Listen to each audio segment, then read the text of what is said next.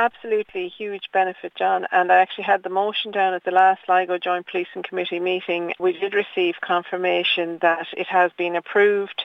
So they guard the dogs assist in searches for suspects of crime and for evidence which may have been discarded. So, you know, they they can also help with serious order disturbances and they're detector dogs mostly, so they're trained to locate cocaine, cannabis, ecstasy and heroin. So we're lucky in this region because up to quite recently there's only been three dog units operating in the country. So they were in Dublin, Cork and Limerick. So three more have been approved, one uh, in the Cavan Monaghan division, one recently in Donegal and now very recently in Sligo Leitrim. Yeah, I'm hoping that it'll act specifically as a deterrent to drugs coming into and circulating in Sligo and also to support the the, the great work that the, the, the guards are doing on the ground locally, nationally and even internationally now um, and as they continue to help protect communities from the, the scourge of drugs. The dogs are assessed for three to four weeks and then it takes about eight weeks to train the dog. Then they stay with their handler, build a relationship with the handler and then the handler is obviously a guard as well who has received specialised training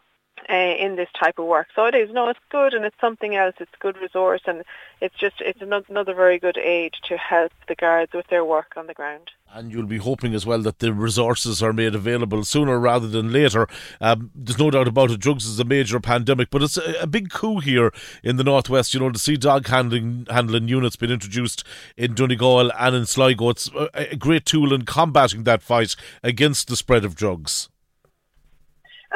Absolutely, and well, there there are two very very big areas as well, a very big divisions. So, you know, I think that there's, there's one to be shared between the Sligo and Leitrim division, and then one in in Donegal as well. So yeah, it is. It's and it is a huge fight. It's a fight all the time, and it's a battle all the time. But uh, you know, everything that that helps with this has to be welcomed and the resources actually have been given to this as well now. So in in a few more weeks we'll actually um, you know, we'll see we'll see the new dog unit working on the ground and, and as I said it's helping communities and keeping communities safe. That's the most important thing and that's why they're there.